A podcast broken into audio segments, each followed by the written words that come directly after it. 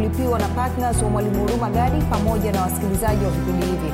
Leo katika kipindi cha neema na kweli kupitia damu ya yesu kristo tumepata msamaha wa dhambi sawasawa na neema ya mungu. Sasa nitakuelewesha vitu vichache. Maake kuna watu wengine wana- wanadanganyana alafu wanaambiana ni matendo mema ndo yanamfurahisha mungu. Yes mungu anataka wewe uwe na matendo mema. Pia haina shaka kabisa. Matendo mema yana nafasi yake katika maisha ya mkristo lakini matendo mema bila imani kwa yesu kristo yatakuwa ni matendo ya mwasi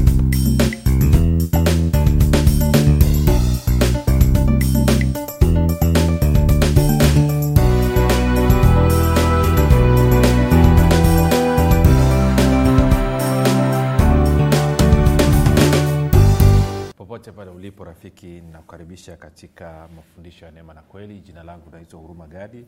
Ninafuraha kwamba umeweza kupata fursa ya kuungana nami ili kuweza kusikia kile ambacho mungu anataka kusema nasi siku hii ya leo. Kumbuka tu kwamba mafundisho ya neema na kweli ni mafundisho ambayo yanakuja kwako kila siku muda na wakati kama huu.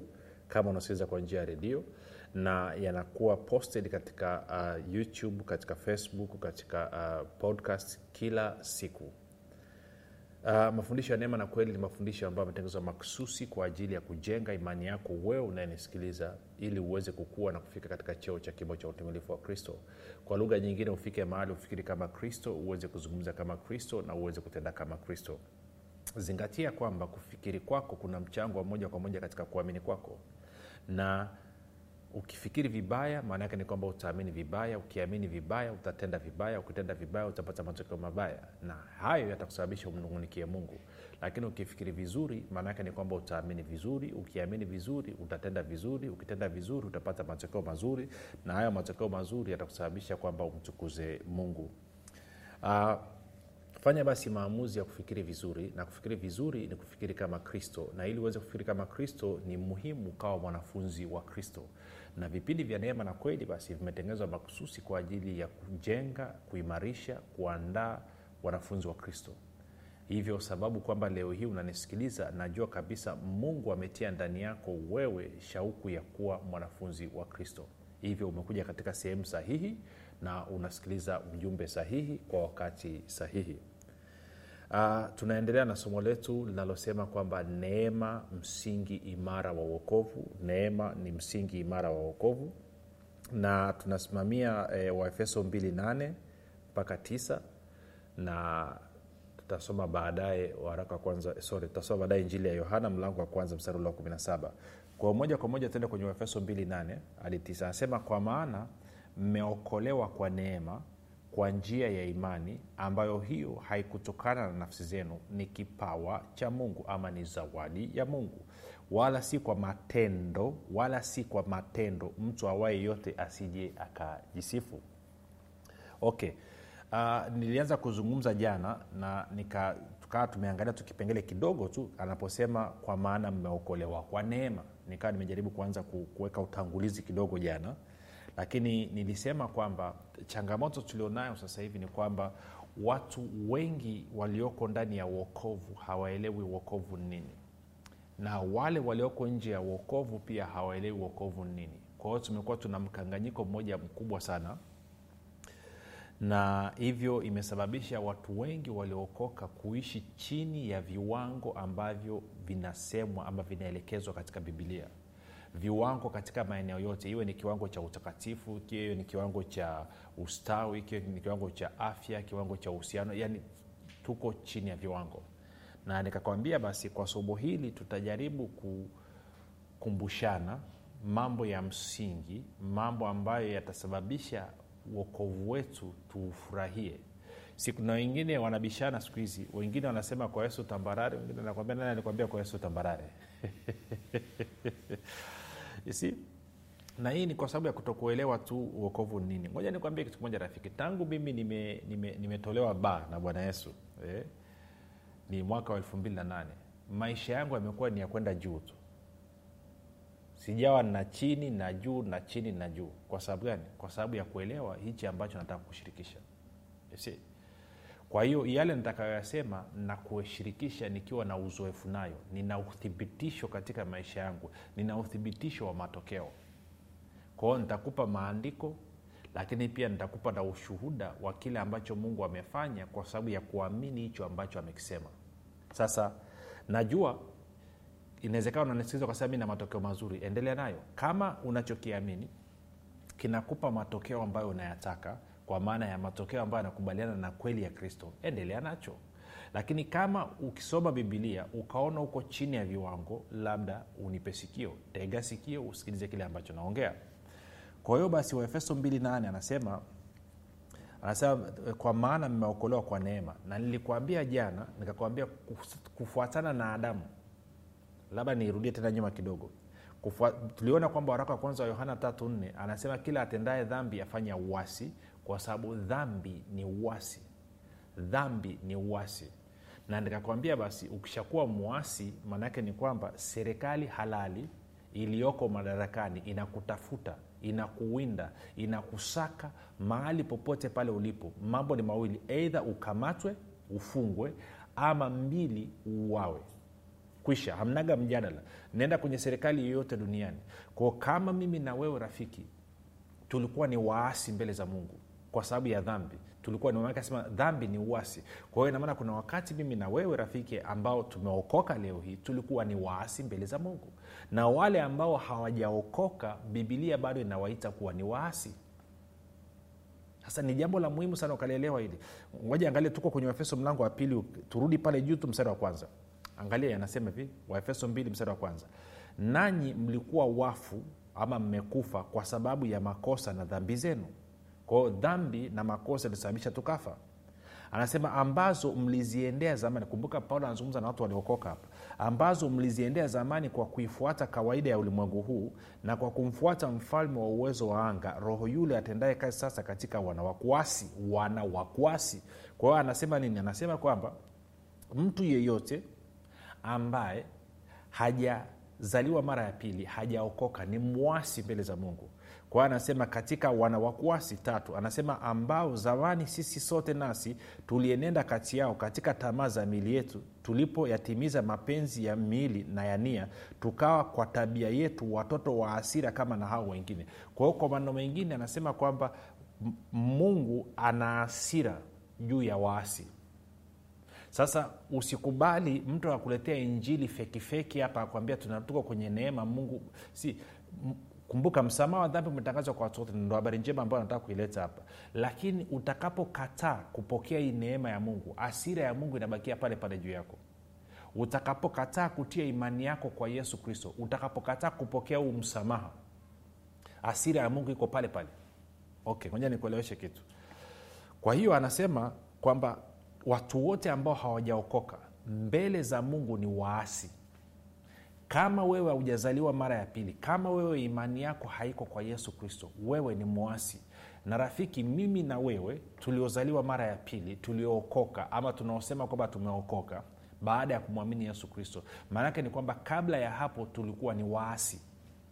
Na kwa kuwa tulikuwa ni waasi maana yake ni kwamba hasira ya mungu ilikuwa iko juu yetu.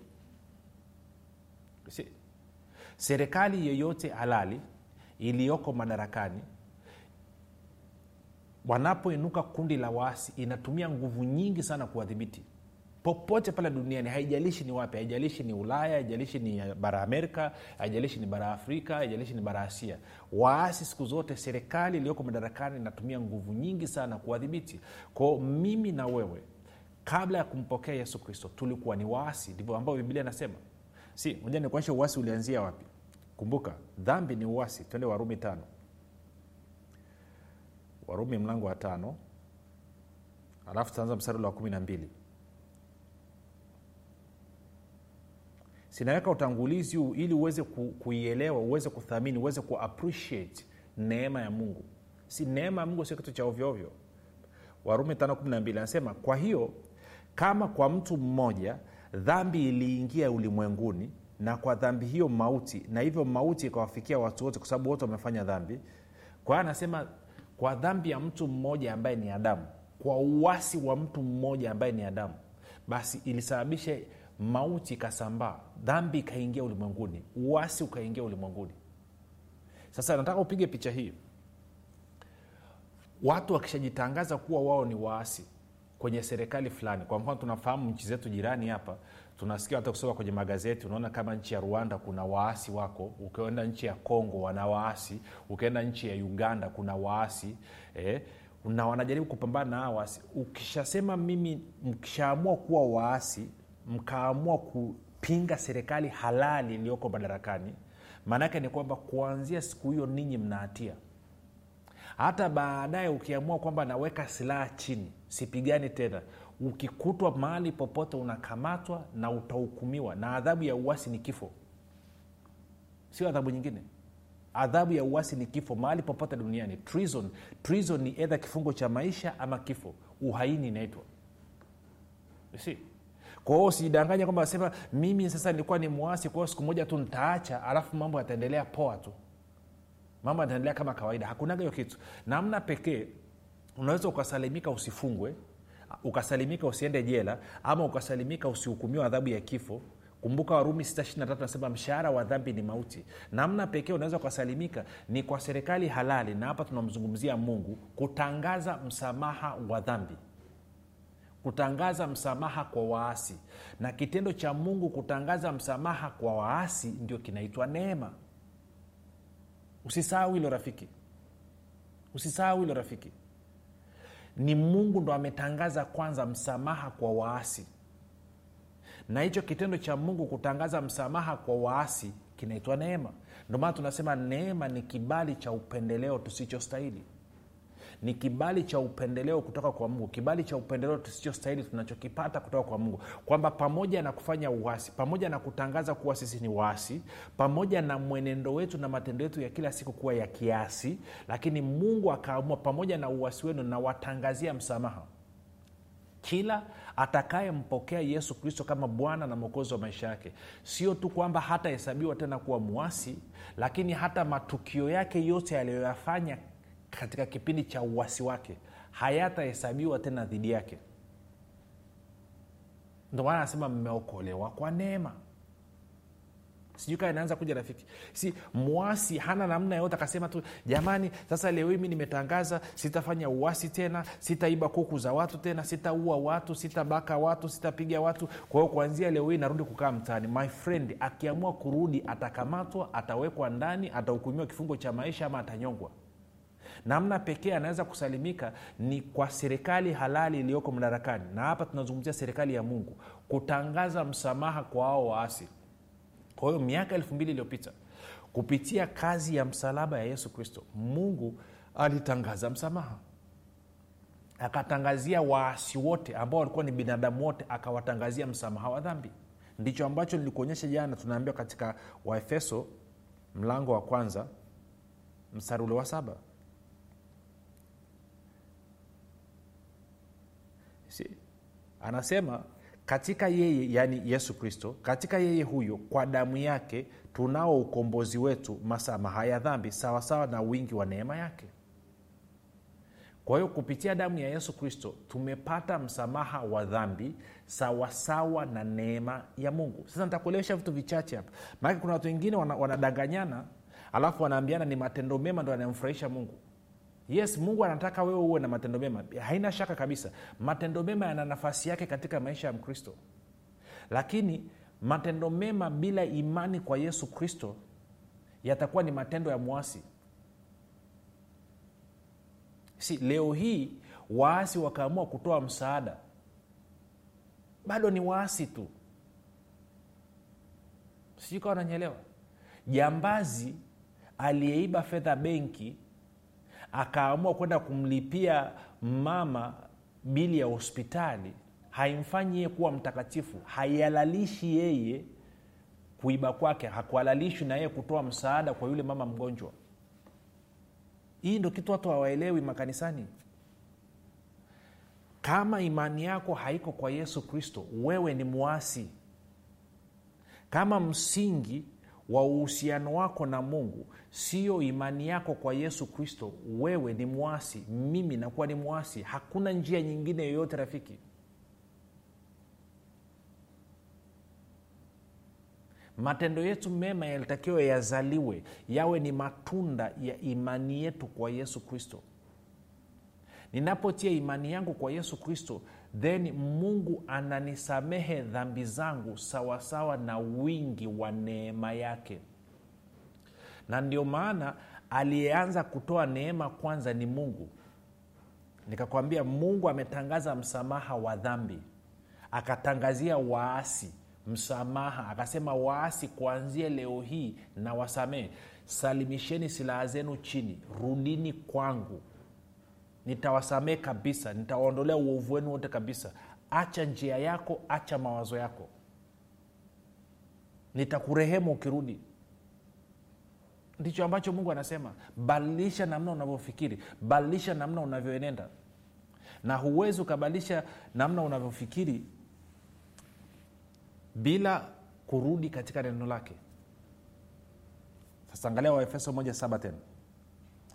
Anasema katika yeye huyo yaani yesu kristo kwa damu yake tunao ukombozi wetu yaani masamaha ya dhambi sawasawa sawa na wingi wa neema yake. Kwao ninapotia imani kwa yesu kristo kwa sababu ya damu yake iliyomwagika msalabani mungu ananisamehe mimi dhambi zangu sawasawa sawa na wingi wa neema yake. Sio sawasawa na mwenendo wangu mimi. Sio sawasawa na haangalii dhehebu linalotokea haangalii na umri gani katika uokovu haangalii ni kabila gani? Haangalii si kama ni matajiri ama ni maskini. Anasema msamaha wake wa dhambi ni sawasawa na wingi wa neema yake. Lakini huo msamaha wa dhambi sawasawa na wingi wa neema yake naupata tu pale ambapo imani yangu itaelekezwa kwa yesu kristo. Sasa turudi kwenye waefeso 28 kwa hiyo anasema hivi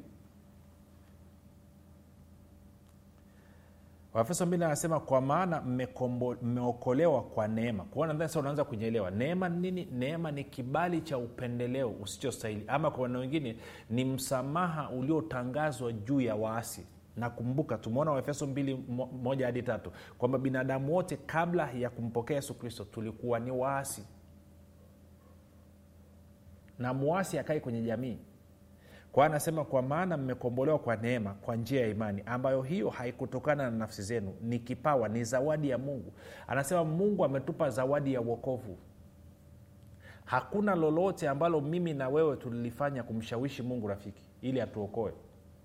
Si tulikuwa ni waasi tulikuwa hatukubaliki. Ilikuwa ni watu ambao tunatakiwa tuwindwe tukamatwe tupewe adhabu ya kifo.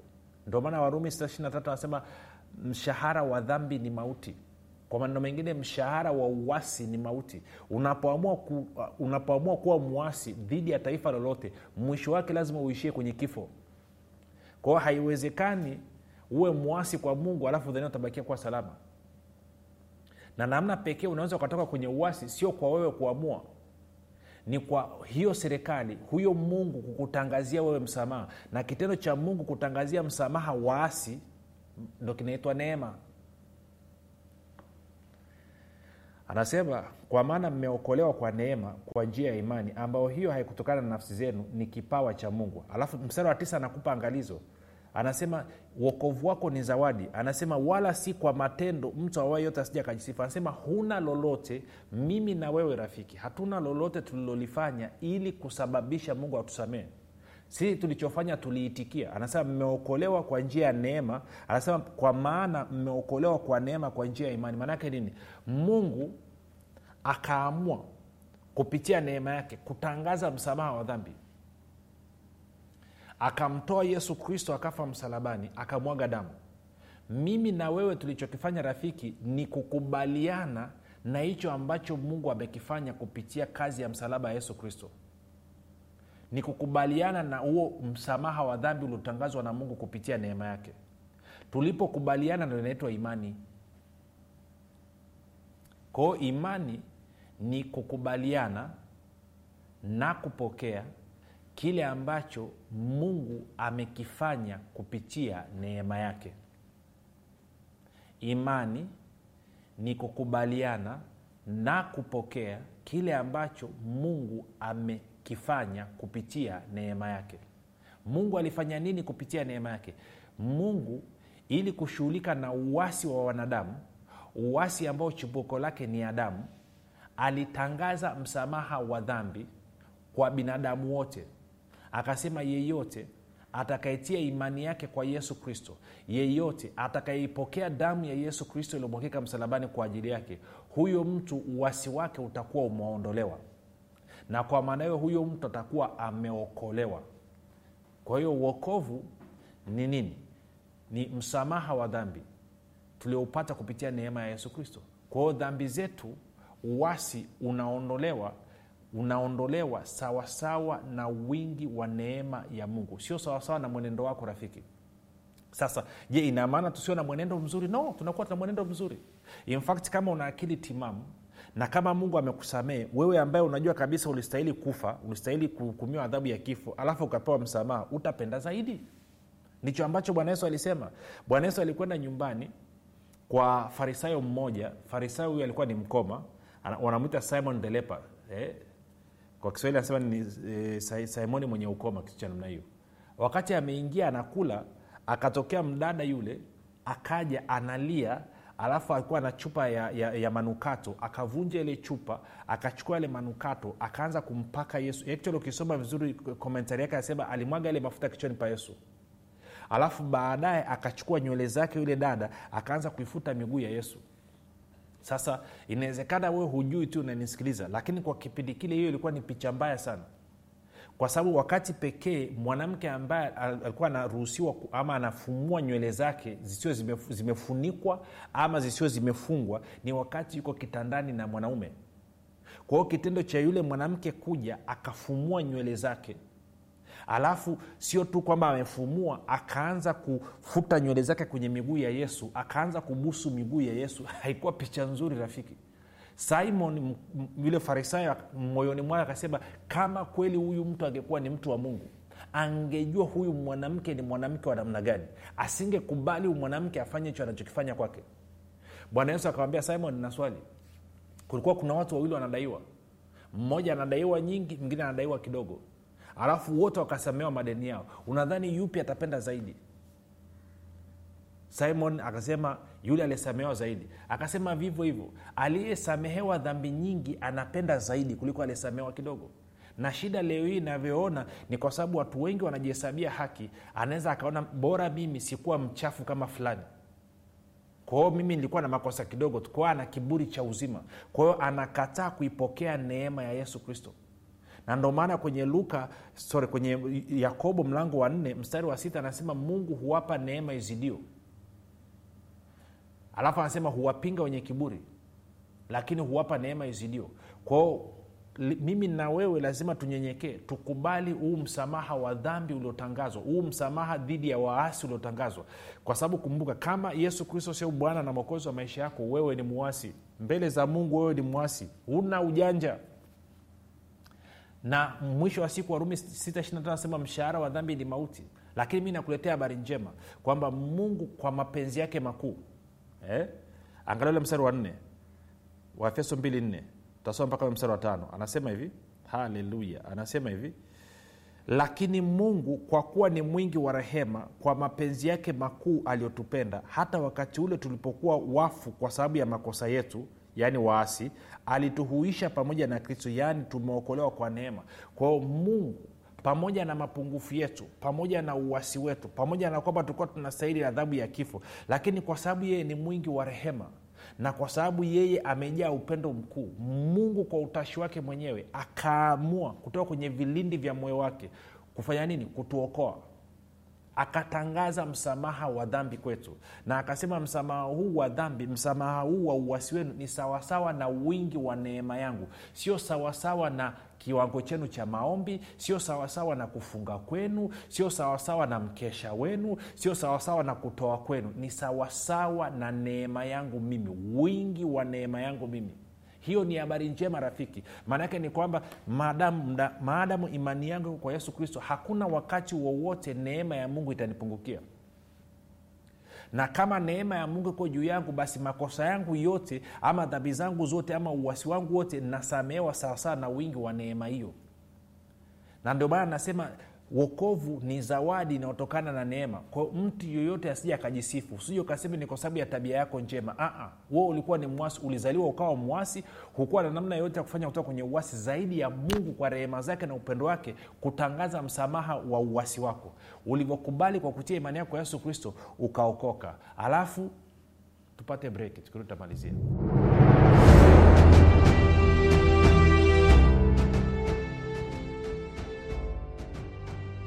unafahamu kwamba imani ni mtumishi asiyeshindwa? Unafahamu kuwa pasipo imani haiwezekani bali palipo imani yote yanawezekana. Zaidi ya yote unafahamu kuwa ni kwa kutumia imani tu ndio unaweza kuizima mishali yote yenye moto ya shetani. Majibu ya maswali yote haya utayapata ndani ya kitabu cha imani makini kilichoandikwa na mwalimu huruma gadi. Watu wengi waliosoma kitabu hiki cha imani makini wamepata majibu yao katika maeneo mbalimbali ambayo yalikuwa yakiwatatiza kama eneo la afya ulinzi uchumi na kadhalika. Na wengine walikuwa wanaona imani ni jambo gumu haliwezekani. Wameweza kuitumia imani yao na kupata majibu kiurahisi kabisa. Unasubiri nini? Kwa nini uendelee kuteswa na ibilisi? Piga simu sasa kupata kitabu cha imani makini. 7645242 au 6735242 au 7895242 nitarudia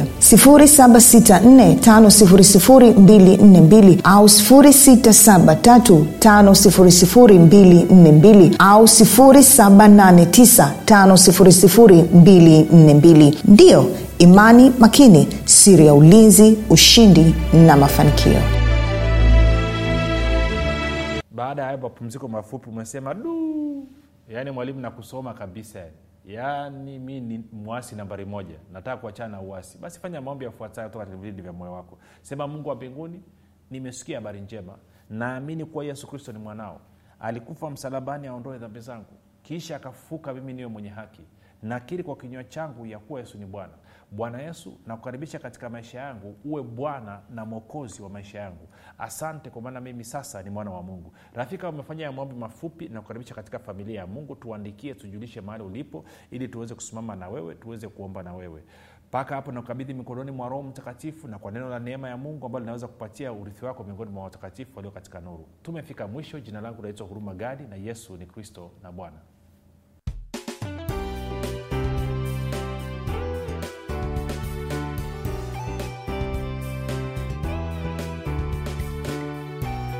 umekuwa ukisikiliza kipindi cha neema na kweli kutoka kwa mwalimu huruma gadi. Kama una ushuhuda au maswali kutokana na kipindi cha leo tuandikie message ama tupigie simu namba 7645242 au 6735242 au 7895242 nitarudia. 7645242 au 673 5242 au 7895242 pia usiache kumfolo mwalimu huru magadi katika facebook instagram na twitter kwa jina la mwalimu huru magadi pamoja na kusubscribe katika youtube chaneli ya mwalimu huru magadi kwa mafundisho zaidi